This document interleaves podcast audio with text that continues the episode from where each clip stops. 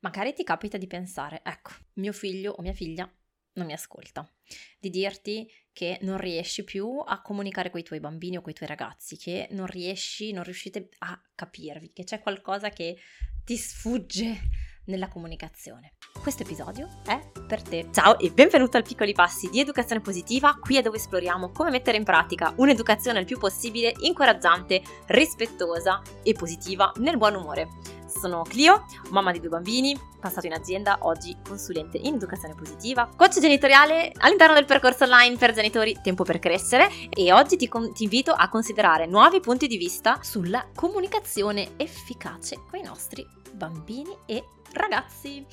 Un respiro, un sorriso e cominciamo. Questa è una delle problematiche, penso più classiche che possiamo vivere, vivere come genitori, no? avere la sensazione che eh, non riusciamo a capirci, che bambini, non, bambini o ragazzi eh, non ci ascoltino, che non siano disponibili al dialogo, che mh, qualunque tentativo facciamo di capire, di entrare nel loro mondo non funziona, che si interessino a cose diverse, quindi che non riusciamo più a, a creare questo ponte no? nei loro confronti. E, um, e, per affrontare insieme questa cosa, io l'ho osservata in, um, in, in tanti genitori e talvolta anche nelle dinamiche che po- si possono creare così in famiglia, no? Eh, faccio questo parallelo, partiamo un attimo da lontano, seguimi, abbi fiducia, ce la facciamo. Eh, prova a pensare a, questo è un esempio che eh, quando l'ho, l'ho, sentito fare ha, ha, fatto subito click. Prova a pensare a una cosa che sai già fare molto bene, eh, come per esempio mangia, usare le, le posate e mangiare composta, no? Allora, se tu hai dei bambini piccoli, saprai e ti ricorderai in maniera molto nitida quanto tempo ci voglia per insegnare no, ai bambini questa competenza, il fatto di stare seduti a tavola più di 30 secondi, di usare le, le posate anziché spalmarsi il cibo come crema idratante sulla faccia o sul muro. e, ehm, e quindi questa, puoi avere questa osservazione diretta no? di, di, di, questa fase di apprendimento e, e, di che cosa comporti. Il fatto è che a volte certe, siamo, siamo talmente lontani no? Dalle, dai nostri apprendimenti e da quello che comportano questi apprendimenti che ci dimentichiamo cosa implichino con i bambini. Ed ecco che quindi quando ci troviamo magari noi, non so se ti capita, no? Se ti capita di trovarti in situazioni in cui provi a ottenere un cambiamento, un miglioramento che quindi comporta per forza di cose eh, cambiare, mo- cambiare attitudine, cambiare approccio, provare delle cose diverse nuove, eh, spero, la, la, sensazione è, difficile no, da catturare, non, non, siamo più abituati, non so se, se ti succede fammi sapere eh, come, come risuona tutto questo, però ecco perché faccio l'esempio, perché se tu prendi appunto al uh, saper mangiare, no? E al mangiare composti. Tu adesso non è che che, che sai mangiare senza problemi, con le posate, seduta a tavola, eccetera, non è che passi la giornata a rimuginare su come si fa a mangiare bene, no? Uh, a dirti devo riuscire, devo farcela mangiare bene, adesso mi metto lì e so che ce la farò. Perché hai già pienamente acquisito questa identità no? della persona composta. Scusami, io so l'esempio banale, però anzi, quasi solo fermarci a riflettere su come si fa a mangiare bene con le posate composti c'è una noia. Che, che c'è da dire? Non so fare. Lo, lo fai in modo inconsapevole, è diventato parte di te. Ma perché è importante partire da questo parallelo? Perché a un certo punto, no, nella tua vita, come i tuoi bambini, sei dei bimbi piccoli, non sapevi mangiare composto o composta, no? E anche se avendo fatto questo apprendimento da piccolo, eh, da piccola, non hai fatto questo percorso di apprendimento in modo pienamente consapevole, no? Cosa è successo? A un certo punto hai dovuto osservare i gesti di, da persona composta, per esempio i tuoi genitori, e con il loro supporto esercitarti a compierli, a compiere questi gesti finché non sono passati da non so neanche cosa sto facendo né perché mi state chiedendo di sedermi a tavola, ha dei gesti automatici. Il fatto è che questo vale per tutti gli apprendimenti e ora magari, e questo è un po' eh, il nocciolo no, della, della faccenda, che noi vogliamo riuscire a comunicare ai nostri bambini, con i nostri bambini in maniera efficace e se sei qui e se mi ascolti, probabilmente anche perché eh, aspiri a un modello, no? a una a un approccio educativo autorevole, dove si riesca a far coniugare insieme l'elemento dell'empatia, della comprensione, del rispetto con l'elemento comunque del rispetto delle regole, del, della fermezza, no? Cioè su alcune cose ci sono dei limiti e, e, e, per imparare a vivere bene insieme è necessario che questi due elementi convivano. Cosa significa quindi? Che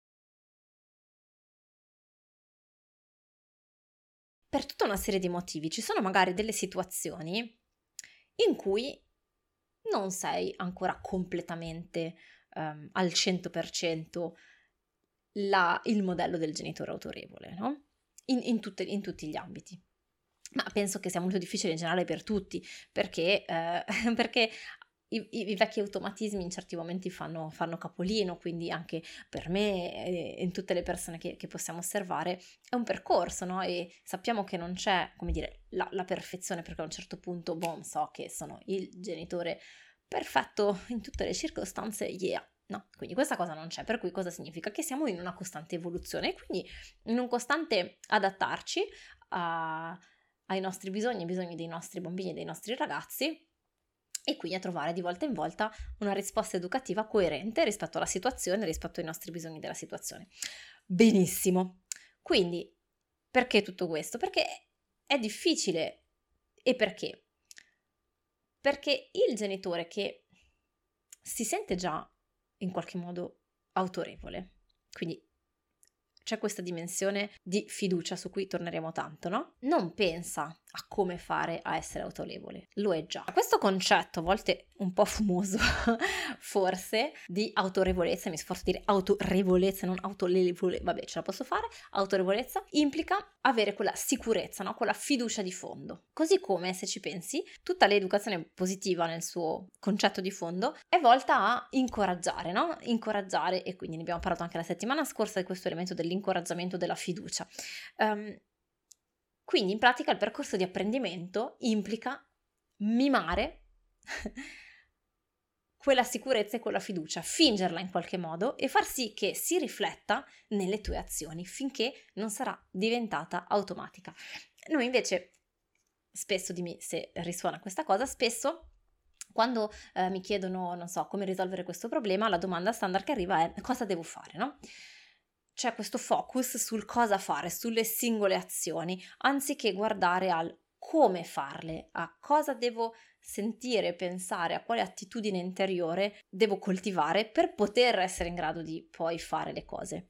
E questo è normale, lo facciamo tutti, succede, succede a tutti di pensarla in questo, in questo senso, perché le azioni sono la parte che vediamo più facilmente, eppure, come in tutte le relazioni, nella genitorialità, tanto è legato no? Al come facciamo le cose, come le diciamo. Cioè io posso dire ai miei figli, amore, amore, amore, e veicolare tre cose completamente diverse tra loro, no? Pure usato la stessa parola. Quindi se io adesso ti dico, tu rispondi al tuo bambino dicendo questa frase, no? Quando succede questa cosa, se non prendiamo il tempo di approfondire il movimento interiore, la postura, no? Cioè il, pensiero, il, l'atteggiamento, per continuare il discorso di settimana scorsa, la frase da sola non basta, o la frase o, o l'azione da sola non basta se non vediamo tutto quello che è il non verbale. Quando vogliamo comunicare efficacemente, perché parliamo di comunicare con i nostri bambini, riuscire a ascol- farci ascoltare, eh, ri- riaprire questo dialogo, ehm, parliamo di comunicazione, quindi ci, spesso ci, ci si dimenticano due cose importanti. La prima cosa è che la comunicazione deve avere un obiettivo, no? Quindi voglio comunicare qualcosa per, per, per uno scopo. E due, il messaggio deve essere per forza adattato, quindi il, l'emittente del messaggio deve adattare il suo messaggio e il modo in cui comunica sulla base del destinatario no? del, del messaggio, della comunicazione, se si vuole raggiungere quell'obiettivo. Spesso invece quello che succede è che si tende a dare la responsabilità no, di come il messaggio viene ricevuto, ricepito, ricepito, ce la posso fare, al destinatario, cioè ai nostri figli. Quindi se i nostri figli non recepiscono, non, se il messaggio non ottiene l'obiettivo che io avevo, mi ero dato con la comunicazione, è perché i miei figli non hanno voluto ascoltarmi, perché i miei figli non hanno capito, perché i miei figli bla bla. Um, e quindi frasi che uh, spesso risuonano, no? non riesco a parlare con mio figlio, mio figlio non mi ascolta più, soprattutto quando ci rivolgiamo a magari ragazzi più grandi, alla preadolescenza all'adolescenza, no? E dimmi se ti risuona questo, perché trovo che spesso ci sia un po' di confusione tra su, su, cosa sia l'autorevolezza, no? Cioè l'autorevolezza viene a volte un po' confusa con mio figlio deve convincersi che quello che gli dico io è giusto e farlo, che in realtà è più l'autoritarismo in questo senso. È normale che abbiamo questa convinzione perché tutta l'educazione si è basata su, su questa impostazione per secoli. E, e, poi è difficile anche perché è vero, no? Molte volte che noi adulti sappiamo di più, ma è vero soprattutto perché c'è quell'elemento di fiducia. Adesso ci arrivo che a volte ci manca perché ehm, non sempre siamo riusciti a coltivarla da bambini nelle relazioni che abbiamo, che abbiamo avuto. Se diciamo, prendi, seguimi nell'esempio, no? Che um, se diciamo a nostra figlia, per esempio, che la sua amica, secondo noi, se ne sta un po' approfittando e forse è meglio se cambia amica, magari abbiamo anche ragione, magari noi con la nostra esperienza in più e osservando le dinamiche dall'esterno potremmo avere parte del, di ragione no? a dire questa cosa. Oppure eh, se diciamo, non so, eh, studiare e fare i compiti, la scuola sono importanti perché ti permetteranno di avere poi più scelta da grande, potremmo aver ragione. Qual è il problema però? E perché eh, non sempre questo messaggio verrà coglierà nel segno, no? nel segno che noi vorremmo nei nostri figli, perché dimentichiamo di stabilire l'obiettivo della comunicazione. E in una re- relazione di rispetto reciproco non può funzionare avere come obiettivo costringere l'altro a fare quello che vorremmo noi o a darci ragione, sei d'accordo, no? Cioè, una relazione di rispetto implica io ti espongo la mia visione delle cose, tu mi esponi la tua visione delle cose, ci ascoltiamo a vicenda, ma accetto che possiamo avere idee diverse, accetto di ascoltare questa idea diversa. Troviamo soluzioni in comune ma non c'è un no, eh, sono solo io che ho la soluzione e tu quello che, che pensi tu è sbagliato, giusto? Ed ecco l'errore di cui parlavo all'inizio, cioè il genitore autorevole, nell'essenza no, dell'autorevolezza, prendiamo questa figura mitologica del genitore autorevole, non ha bisogno che gli si venga riconosciuto di aver ragione, non ha bisogno di dimostrare nulla, ha già fiducia in sé e nei suoi ragazzi. L'obiettivo della sua comunicazione non è dimostrare a se stesso o agli altri o ai suoi figli o al compagno o alla compagna, ai nonni, ai vicini di casa di essere abbastanza bravo, di aver ragione a seguire l'educazione positiva, eh, di scegliere le cose giuste. Il suo obiettivo non è quello perché, perché non ha bisogno di tutto questo. Ha già riconosciuto, ha già fatto quella parte per sé da solo, ok? Di costruzione della fiducia, no? Nelle sue azioni, nelle sue, nelle sue interazioni. Il suo obiettivo è aprire una porta. Il suo obiettivo è tendere la mano no? ai suoi ragazzi, ai suoi bambini, ascoltarli, farli sentire ascoltati, poter fare da punto di riferimento con cui i suoi figli, bambini, ragazzi che siano, sanno di potersi confrontare perché sanno che verranno accolti, guidati e non giudicati. Vedi l'elemento di fiducia come si trasmette no? in questo senso. E se l'obiettivo è questo, cambia anche la comunicazione. La comunicazione, se riprendo gli esempi che ho fatto poco fa, allora diventa vedo che fai fatica a concentrarti sui compiti, a impegnarti nella scuola, ti va se ne parliamo e mi racconti cosa c'è? Oppure è da un po' che mi rispondi male all'uscita da scuola, c'è qualcosa che non va con le tue amiche, ti va di dirmi come ti senti, ti va di dirmi cosa succede? E ribadisco, vedi, importante la, l'importanza di partire dall'inizio, come abbiamo fatto oggi. La stessa frase, le stesse frasi le potrei dire, per esempio. E dai, su, vedo che fai fatica a concentrarti sui compiti, dai, parliamone, su, mi racconti cosa c'è. Molto diverso, no? Il messaggio che passo. Oppure, su, basta, mi, da un po' che mi rispondi male all'uscita da scuola. C'è qualcosa che non va con le amiche? Dai, dimmi come ti senti. Se penso che non è possibile che i miei figli facciano così e cos'ha, che devo riportarli in una retta via, che ho paura, no? Ho paura di sbagliarmi, di aver sbagliato, che ormai è troppo tardi, ho paura che siano loro a sbagliare e facciano degli errori irri- irrimediabili. Non riuscirò a passare fiducia nella mia comunicazione, no? La stessa frase identica veicolerà tutta una serie di intenzioni diverse. Ecco perché il focus, ecco perché metto tanta attenzione in questo podcast, nei percorsi, con gli incontri con i genitori in tempo per crescere, nelle formazioni. Torniamo sempre qui, no? su questo elemento della fiducia, sul capire attraverso le nostre azioni, attraverso degli strumenti di consapevolezza per ritracciare i nostri pensieri, quali sono le paure di cui magari non ci, non ci accorgiamo neanche, che dettano, che sono alla base, alla radice delle nostre intenzioni, del nostro tono di voce e quindi nostra, delle nostre azioni poi, no? Questa fiducia qua è centrale, questa percezione interna, oltre che naturalmente sugli strumenti di comunicazione, sulle parole che usiamo, però vedi, gli strumenti sono strumenti e posso descriverti il coltello, ma poi il coltello è l'intenzione con cui lo utilizzo, no? Che determina il risultato. Altrimenti qual è il rischio? Il rischio è di far innescare un circolo vizioso in cui rischi di allontanarti sempre di più no? dai tuoi bambini e di far sempre più fatica a capirvi. E se i bambini e i ragazzi, ma come qualunque essere umano, no? ma in particolar modo poi durante l'adolescenza, che è un periodo comunque un po' delicato perché c'è questa costruzione dell'identità personale, no?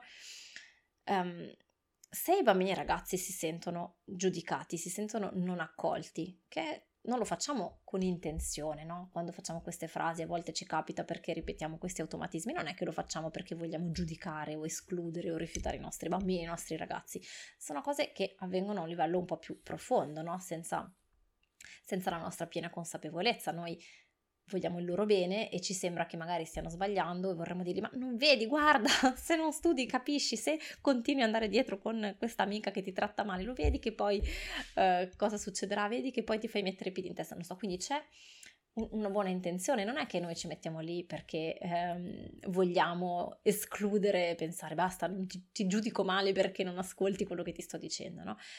È un movimento che passa un pochino più in profondità, è un pochino più nascosto dalla nostra attenzione. Perché magari in quel momento non ci rendiamo conto, dimmi no se ti risuona, non ti rendi conto magari che c'è una paura del fatto che magari i tuoi bambini o ragazzi possano soffrire, andare incontro a una delusione e che quindi poi dovrete affrontare insieme l'emozione che, che ne verrà fuori, no? Per esempio. E siccome noi adulti abbiamo già vissuto queste emozioni, vissuto queste situazioni, a volte c'è un istinto anche naturale, no? Di proteggere loro, ma proteggere anche noi stessi dal rivivere questa emozione riflessa nel, nell'esperienza dei nostri bambini e dei nostri ragazzi. Quindi sono dei meccanismi di protezione che si innescano automatici di cui non è sempre facile portare consapevolezza. E attenzione, ecco perché, eh, ecco perché, è utile avere degli incontri eh, con, per esempio, nell'ambito della genitorialità, comunque genitoriale, ascoltare questo genere di riflessioni, perché eh, a volte c'è bisogno di avere qualcuno che ci punti la torcia, no? su, su, su, sul, che, di avere una specie di specchietto retrovisore che ci permette di vedere quei, quelle, luci, quelle zone d'ombra che altrimenti non riusciamo a raggiungere. E il rischio cosa succede? È che poi i bambini e i ragazzi non si aprono più per raccontarvi anche le loro difficoltà, ma anche lì non in maniera intenzionale, magari non è che il ragazzo proprio consapevolmente si dica basta non parlo più a mia mamma perché poi mi giudica, no? È, è a livello di percezione, c'è una percezione di non sentirsi completamente accolti, ascoltati, accettati e a livello inconsapevole passa magari per un un leggero malessere, un, un, una sensazione un po' scomoda dentro no? mentre ci parliamo. E quindi la volta dopo l'automatismo sarà di, eh, sì, di tenere buona la mamma con una frase standard senza andare in profondità, perché magari l'impressione è che se entriamo più nel, in profondità di come vanno realmente le cose, non saremo, ci sarà un muro dall'altra parte, rivivremo quella sensazione scomoda. Questi sono un po' i meccanismi che vengono innescati, no? Um, ed è un peccato. È un peccato, oltre che poi diventa a quel punto sempre più difficile poter fare da guida ai ragazzi, se manca questo aspetto di, um, di comunicazione in profondità no? e autentica. Allora, prova, ti invito così, se ti ritrovi e ti risuona tutto quello che abbiamo visto oggi, a osservare le prossime volte che ti rivolgi ai tuoi figli, no? Che siano ancora piccolini o che siano più grandi, che siano già dei ragazzi, a chiederti qual è l'obiettivo di questa cosa che voglio comunicare, che voglio dire. qual è l'obiettivo della mia comunicazione? Prova a essere onesto, onesta e a riconoscere anche quando senti che in realtà il vero obiettivo magari è più profondo, è dimostrarti di essere abbastanza bravo, c'è un'insicurezza, di dimostrare di avere ragione, di dimostrare di essere un genitore abbastanza qualcosa, o, o quando il vero obiettivo è cercare una rassicurazione, no? E quando e provare a riconoscere quando invece il vero obiettivo è semplicemente fare da ponte, offrire uno spazio di connessione con i bambini. Anche qui è un'osservazione, non vuole essere um, un momento per poi sentirsi in colpa e dirsi allora ecco vedi sono sbagliato. No, no vogliamo coltivare fiducia, non vogliamo coltivare sfiducia, ok?